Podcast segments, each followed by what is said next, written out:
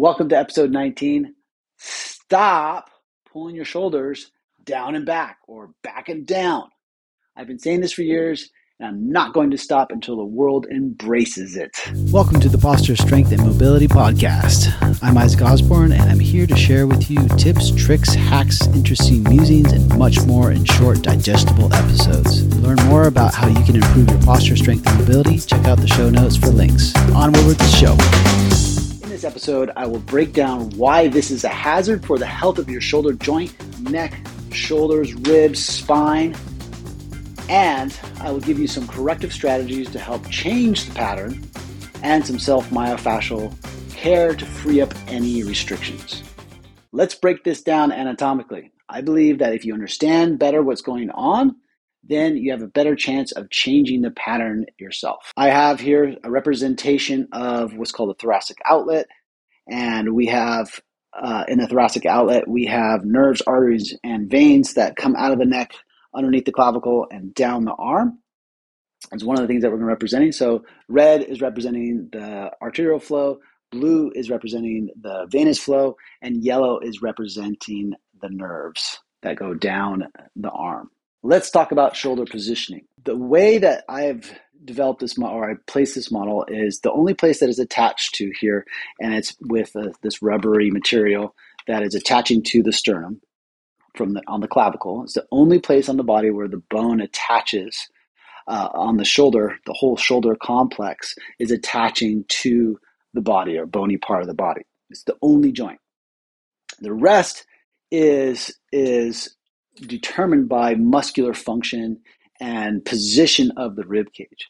So think of it this way that the, the shoulder essentially should float on top of the rib cage.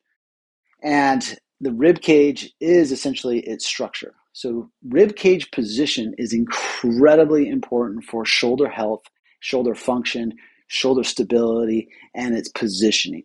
So, if your rib cage is not in the right position, and i.e., breathing, rib stabilization, where your ribs are in space, how much space you have in between your ribs, if those aren't in the right position, one, your spine's not going to be in the right position. Two, your neck's not going to be in position. And three, your shoulder is not going to be in the right position. It's not going to have the proper position and health. So when we look at the body from, say, the side here, ideally the shoulder should be kind of hanging in this position right here. And one of the main reasons why is if you look at the nerves, veins, and arteries that we have right here, they're not being compressed by this bone here, the clavicle or the collarbone. And the more the shoulder drops down towards the ground, the more compression you're going to get on the nerve, uh, venous, and arterial flow. That's an issue just by itself. Then, what we take into consideration is okay, when that shoulder drops down, right? If you look at this position here, and where the, the inside edge of the scapula, we'll call the medial edge of, of the, the blade of the scapula, and how much spacing it has in between the spine. There's muscles that help stabilize the shoulder blade in this position, what they're called rhomboids, and they're called the trap muscle. These muscles help stabilize the shoulder in this position. So if and their fibers, they especially the upper fibers, they go in this direction that they go at an angle. So you can imagine for a second, as soon as that shoulder drops down and it kind of rounds forward off the back, all those fibers be, become elongated. And with those fibers elongated, those, that muscle essentially isn't really working to its full capacity. In fact, it's, it could even be atrophied at, this, at that point. Once that happens, the shoulder joint itself becomes compromised. And with that shoulder joint being compromised, as you pull down, what happens is this space between between this bone here called the humerus and this called uh, the acromion clavicular joint or the acromion right here, that space narrows. And guess what tendon goes through there? The tendon that goes through there is a muscle called the supraspinatus. And the supraspinatus is the most common tendon that is severed in rotator cuff injuries. So when people have a rotator cuff tear, that is the tendon that is typically the most compromised that is severed on a statistics basis. That's the one that people get the surgery the most of. Now, think about that for a second. Now, if the shoulder's going down and it's compressing, and that space is getting more and more narrow in that between the acromion and the humerus here, that space is getting more and more narrow. So, what you have happening there, anytime you have shoulder movement and that shoulder is locked in that place, you're getting rubbing on that on that tendon. Now, I'm not saying all rotator cuff injuries are are from this reason. This is a major contributor, and I have yet to see anybody that has a rotator cuff issue in my practice personally that has a rotator cuff issue that they don't have some kind of compression going on in this joint right here, especially the top spacing of the joint, meaning their shoulder blade doesn't stabilize properly, their rib cage doesn't stabilize properly. So this whole joint mechanics is completely off. And they're going to have major issues with that. So the next thing that is going on when the shoulder drops down is that the, the bone itself, the joint of this bone that called the humerus, right, actually starts getting pulled down. And the the glenohumeral joint is a very shallow joint, meaning it doesn't have a lot of a lot of um, cupping to it. It's it's it's very shallow, so the shoulder actually can dislocate very easily. And if you're watching this this position as I move the joint here, look how look how easily it actually comes out of the joint. So the more it gets pulled down, the more that joint gets pulled down by the lats. The lats end up being a muscle that is that kind of pulls that joint out, like slightly dislocates that joint.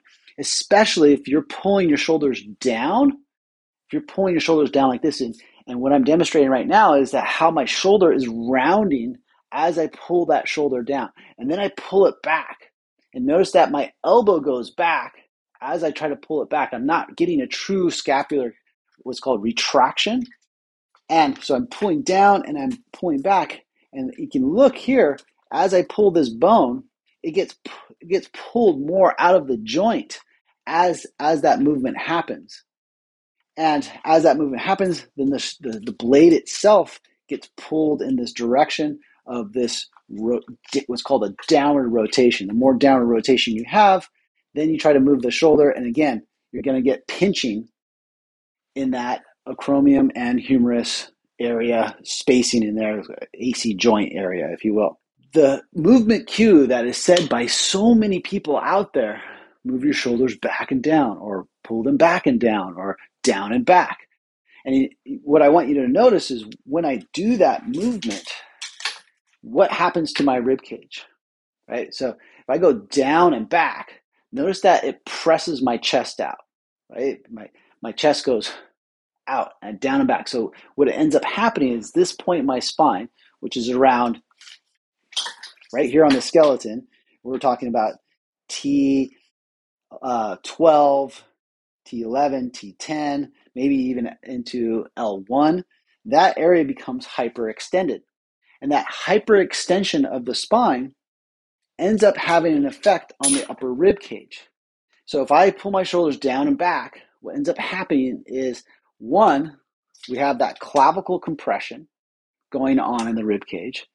Two, what ends up happening is these first three ribs end up getting compressed here. So what it does is it creates a lot more stress on my neck, and all the muscles in the front of my neck really start to start to contract and and become more of an isometric, constant contraction in that area.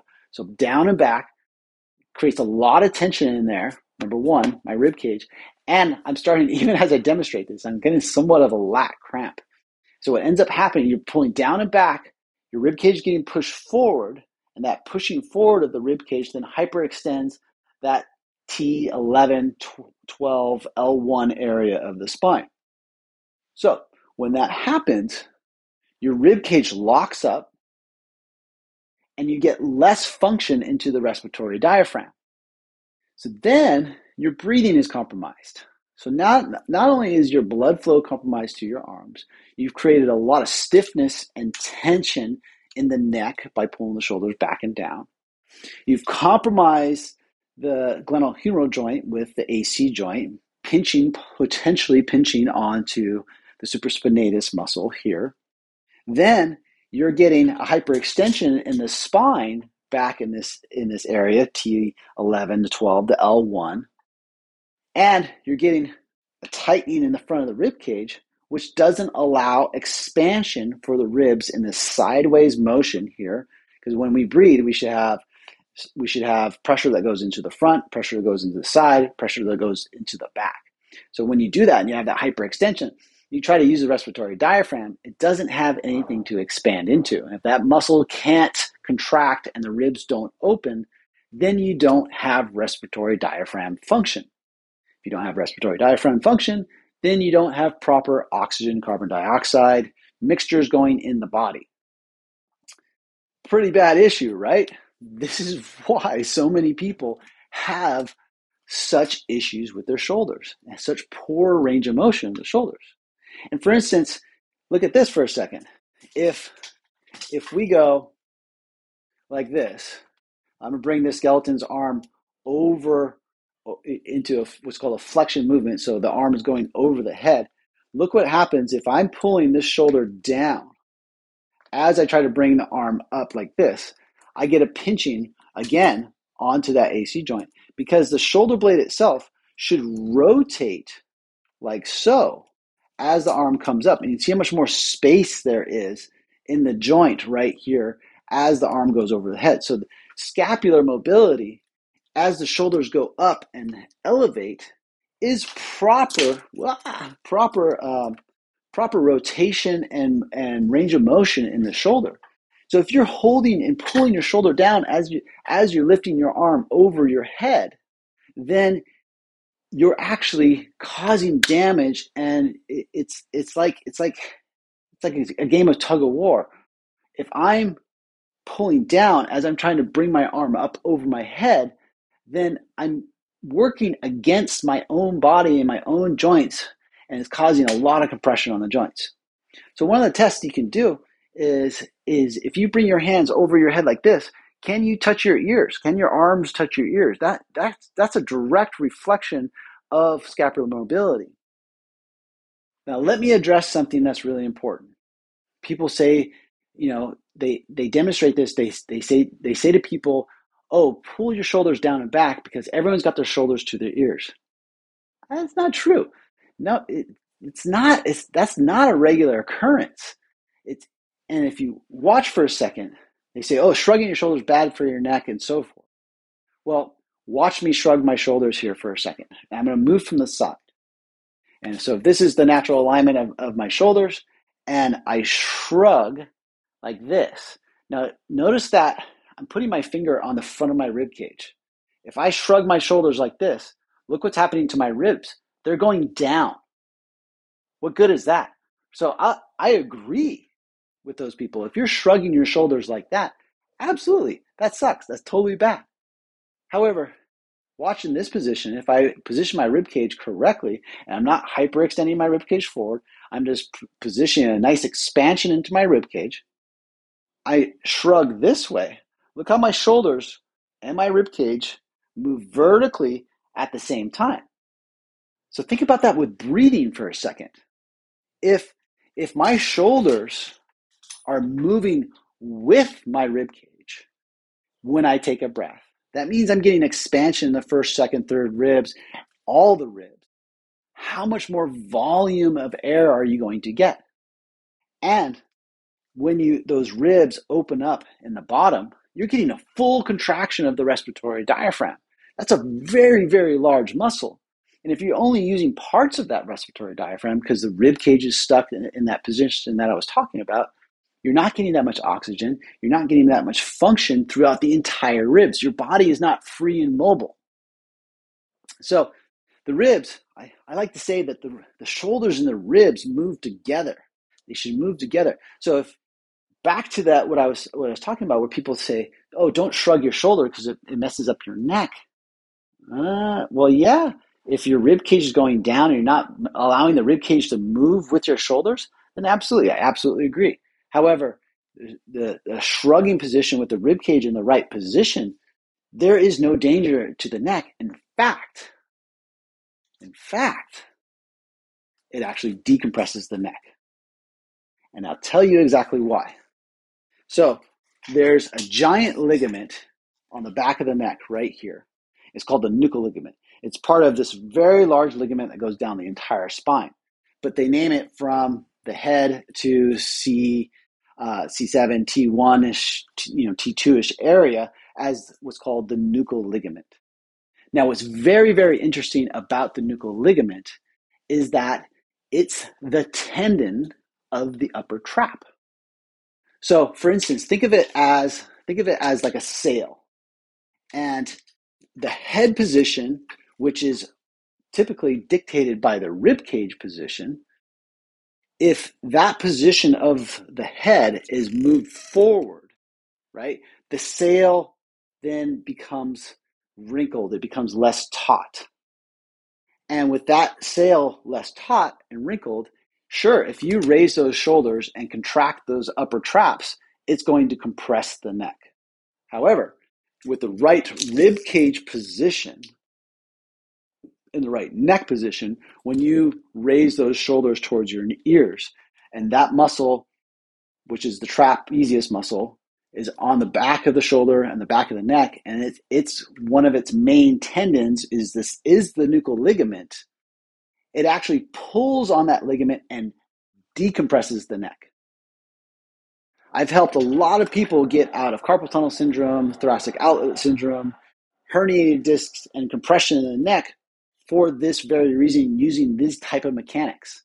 There's specific breathing patterns that you need to do. There's specific rib cage movements that you need to learn to be able to position your neck properly. So when this movement of shrugging your shoulders happens, you're actually decompressing the neck and elongating the neck, making these cervical vertebra in your neck float and decompress. The next time you hear someone say, bring your shoulders back and down, think alarm bells in your head because it's doing all that damage or potential damage to your shoulder joint, to your neck, to your breathing, to your rib cage, to the arm position, to the muscles that are actually stabilizing your shoulder. So when he goes down and back, you're not getting the full proper contraction of the trap and the upper rhomboids either because the because uh, the way that the fibers are oriented on the shoulder.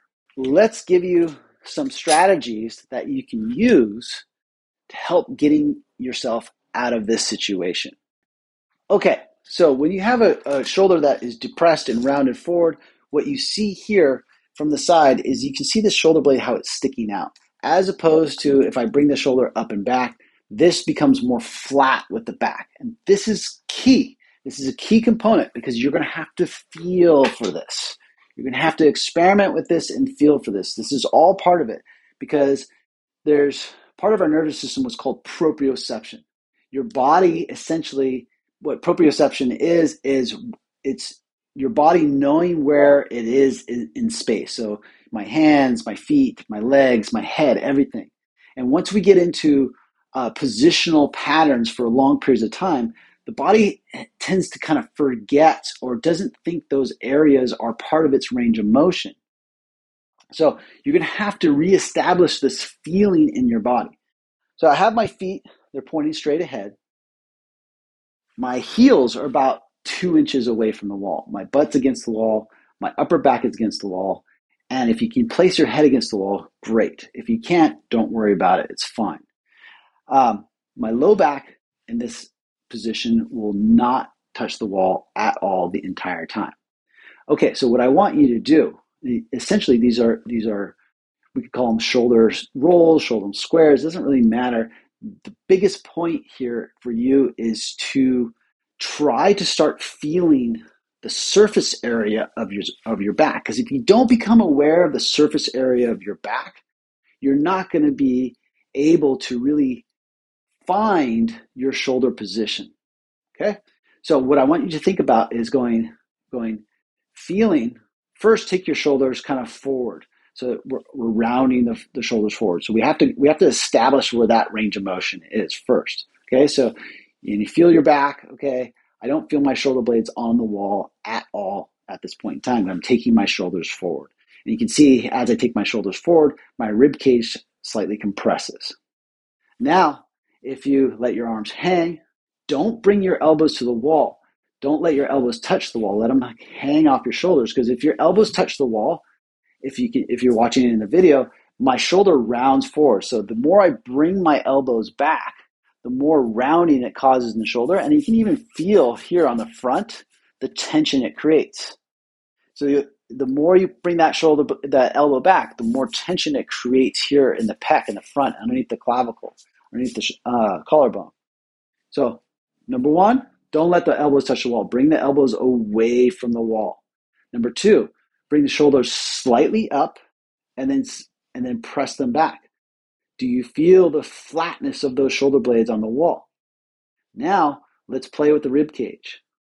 So, kind of pull your belly button back, take a deep breath, and try to expand your ribs from the bottom to the top. So, try to get more expansion in the lower portion of your ribs as you're holding the shoulders up and back, and the shoulder blades are flat against the wall. Take a deep breath, hold it, and you'll feel potentially that your shoulders got a little bit flatter against the wall. You don't have to really press really hard. We're just we're just exploring space here. We're exploring how it feels to have those shoulders against the wall. And what I want you to do is find that space and see if you can hold your rib cage in that position while you breathe. So it's a, it's it's that expansion of the rib cage that we're creating opening of the rib cage as you hold your shoulders there, chin down, head back, and touch the wall if you can. If it's too much strain or you feel your chest really pop out as you push your, your head against the wall, that's not going to be very good for you because that's going to cause that hyperextension in the spine. So again, so think shoulders up and back, touching the wall, deep breath, hold it there, feel that flatness against your back, feel the opening in the chest. Exhale, but try to hold those, those ribs open as you exhale. Don't push the air out, just allow the air to, to release. And then another deep breath. Big breath. Hold it in that position. Arms are hanging, shoulders still against the wall. And then exhale, release everything. Let the shoulders fall forward. Let feel how they move away from the wall. And then again, you can bring them up and back first, so you feel that flatness against the wall. Inhale into the rib cage. Feel that opening of the rib cage. Your rib cage is going vertical, right? Chin down. Rib cage is going vertical up towards the ceiling. Shoulders are up and back, allowing that space underneath the clavicle, the, the, the collarbones to open up while you hold your shoulder blades here. And then exhale, let them off. So what we're what we're doing is is we're establishing a recognition of your breath and shoulder position. So think about that for a second. Your shoulders coming up and back. You're providing space for those upper three ribs to expand. And you're focusing on expansion of the lower ribs, especially in a sideways direction or lateral direction. Get those ribs to move laterally. And to do that, you have to pull the belly button back as you inhale those ribs should move open. And then while you're holding the shoulder blades up and back, you should feel contraction in the back of your neck, up here, and in this upper spine area. You should feel the shoulders up and back and slightly pinch. But don't pinch really hard because then that's going to kind of push the shoulder and hyperextend the spine. There's a fine line in there that you need to live. So if I demonstrate this from the side view, I round my shoulders and round my back, okay, that's one range of motion direction. If I really pinch and push my, my rib cage forward, that's the other extreme, the opposite of that range of motion, right? We want to live in between. That's balance. That's posture, is your body knowing the extremes of those range of motions. It's not about living in, in, in, in either extreme. It's your body being able to change its position when needed because there's a time for us to kind of round the shoulders forward, right? Crunch the back and maybe you're going underneath something. Or maybe there's a time to really hyperextend because you're reaching for something or like whoa you're you're falling backwards and that that that gets you to retain your balance you should be able to do all that range of motion and if your body knows both extremes then your body knows where to live in between the two. And that's where we have to establish this. So if you need to go ahead and push your rib cage really far forward and then really round your back and, and like feel what your spine feels like it, it feels like against the wall when you do this.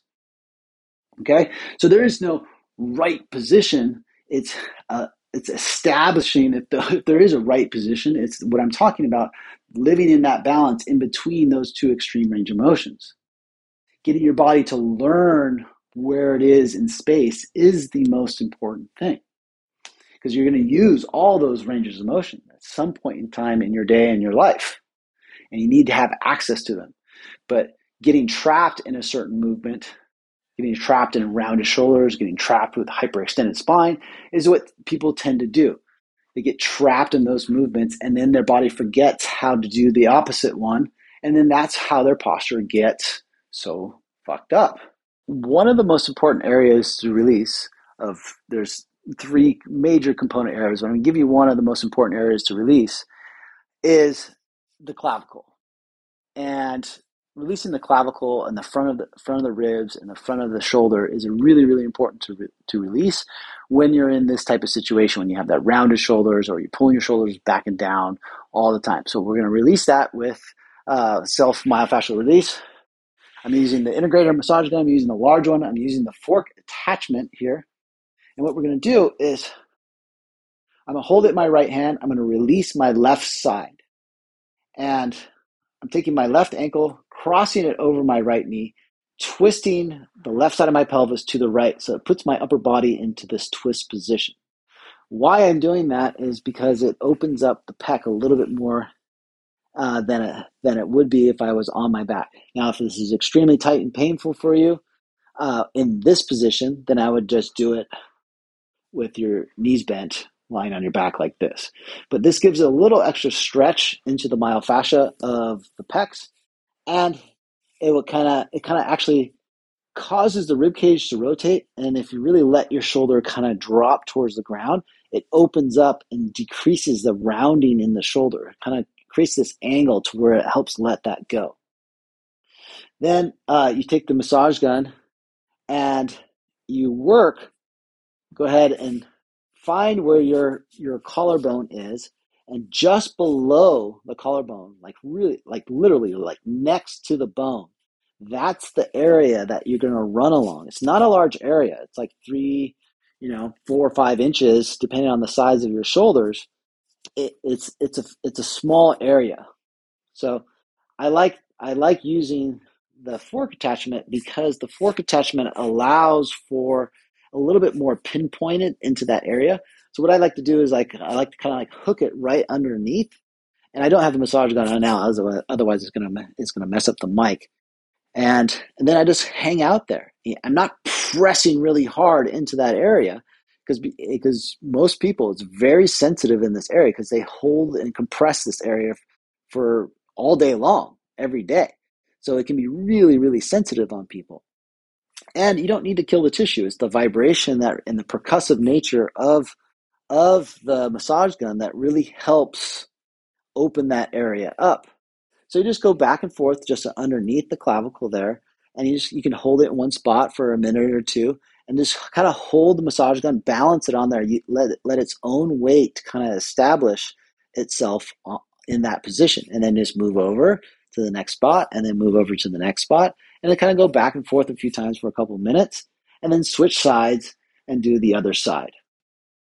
That can really help out and free up rounding in the shoulders and start decompressing decompressing that shoulder joint. Follow links in the show notes and get access to my membership program that has over 100 classes in there, uh, corrective exercises. I can coach you into which class to do and also Check out the show notes for links for purchase of the integrator. You get access to full protocols of shoulders, hips, backs, everything that that that I have in there. I'm constantly adding routines in there, and um, let me know what you think. I'll see you in the next episode. Thanks so much. Thank you for joining me for this episode. If you liked it, please subscribe and leave a positive review so others may find it and get help too. Check out the show notes for links on how to win a mini integrator massage gun, posture strength and mobility classes that focus on corrective exercises, or self myofascial release protocols for neck pain, back pain, knee pain, plantar fasciitis, and much more with my massage gun, the Integrator. Until next time, keep exploring your body and stay curious.